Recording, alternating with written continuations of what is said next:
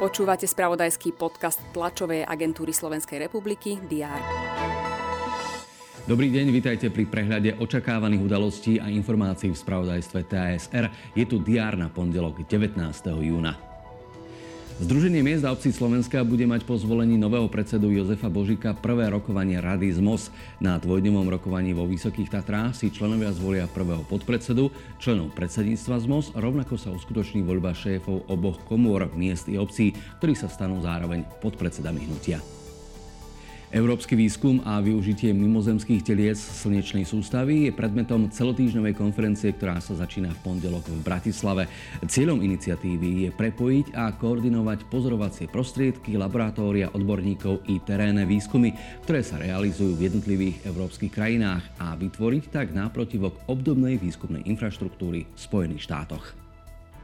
V Univerzitnej knižnici v Bratislave odprezentujú publikáciu dvoch talianských autorov, ktorí predstavujú niekoľko pohľadov na vedúcu osobnosť Praskej jary Alexandra Dubčeka. Autori zostavili knihu prostredníctvom rozhovorov s historikmi a rešpektovanými osobnostiami z viacerých európskych krajín spätými s osobou Alexandra Dubčeka. V Sníne sa uskutoční protestný pochod proti zrušeniu pôrodníckého oddelenia tamojšej nemocnici.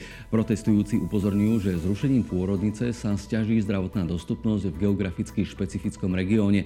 Upozorňujú aj na to, že Snínská pôrodnica je vyhľadávaným zariadením s vyše 60-ročnou históriou.